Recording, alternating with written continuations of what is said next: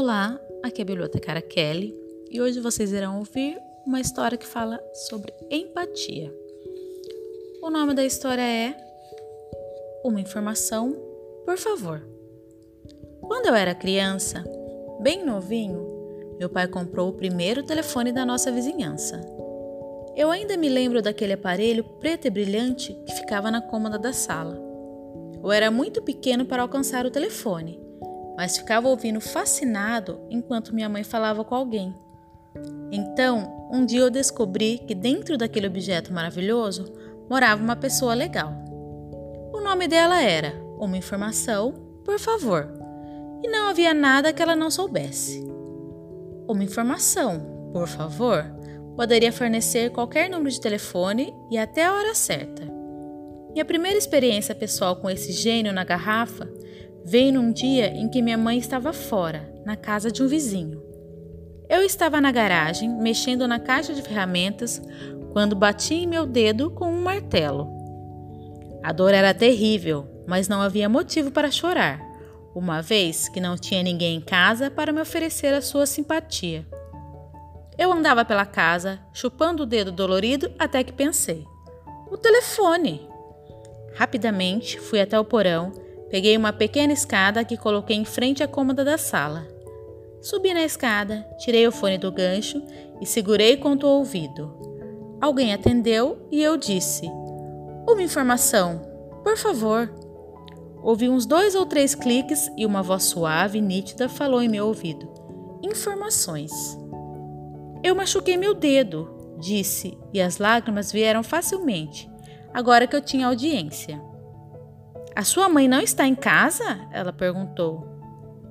Não tem ninguém aqui, eu soluçava. Está sangrando? Não, respondi. Eu machuquei o dedo com o martelo, mas está doendo. Você consegue abrir o congelador? Ela perguntou. Eu respondi que sim. Então pegue um cubo de gelo e passe no seu dedo, disse a voz. Depois daquele dia, eu ligava para uma informação, por favor, por qualquer motivo. Ela me ajudou com as minhas dúvidas de geografia e me ensinou onde ficava Filadélfia. Ela me ajudou com os exercícios de matemática. Ela me ensinou que o pequeno esquilo que eu trouxe do bosque deveria comer nozes e frutinhas.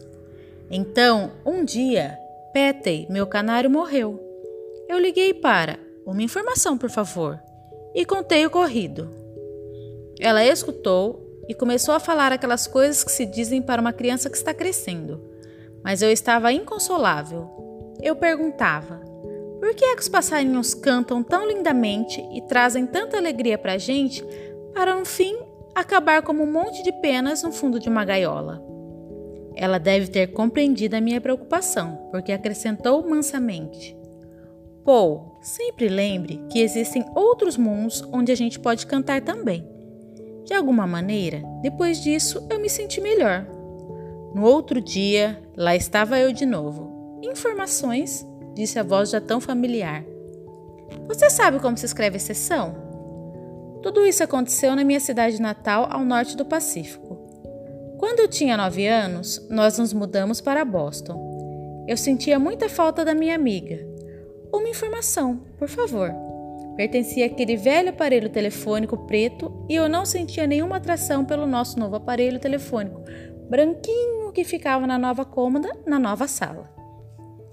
Conforme eu crescia, as lembranças daquelas conversas infantis nunca saíam da minha memória.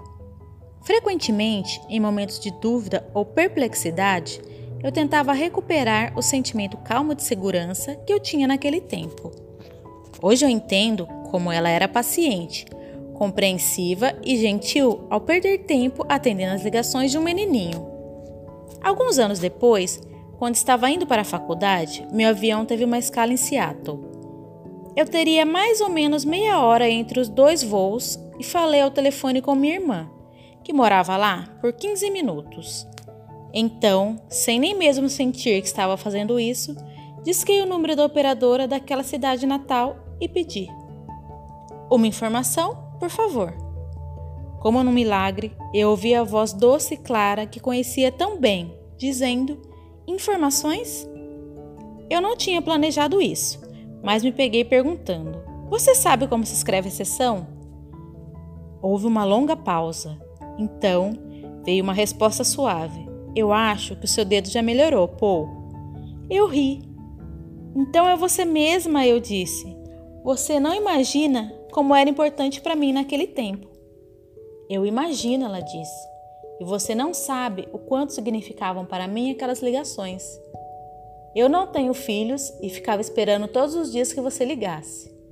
Eu contei para ela o quanto pensei nela todos esses anos e perguntei se poderia visitá-la quando fosse encontrar a minha irmã.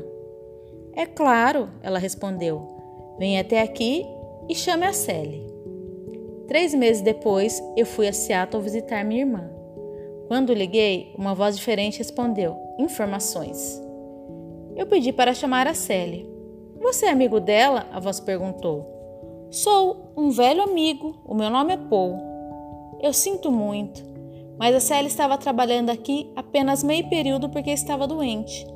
Infelizmente, ela morreu há cinco semanas. Antes que eu pudesse desligar, a voz perguntou: Espere um pouco, você disse que seu nome é Paul? Sim. A Célia deixou uma mensagem para você. Ela escreveu e pediu para que eu guardasse caso você ligasse. Eu vou levar para você. A mensagem dizia: Diga a ele que eu ainda acredito que existem outros mundos onde a gente pode cantar também. Ele vai entender. Eu agradeci e desliguei. Eu entendi.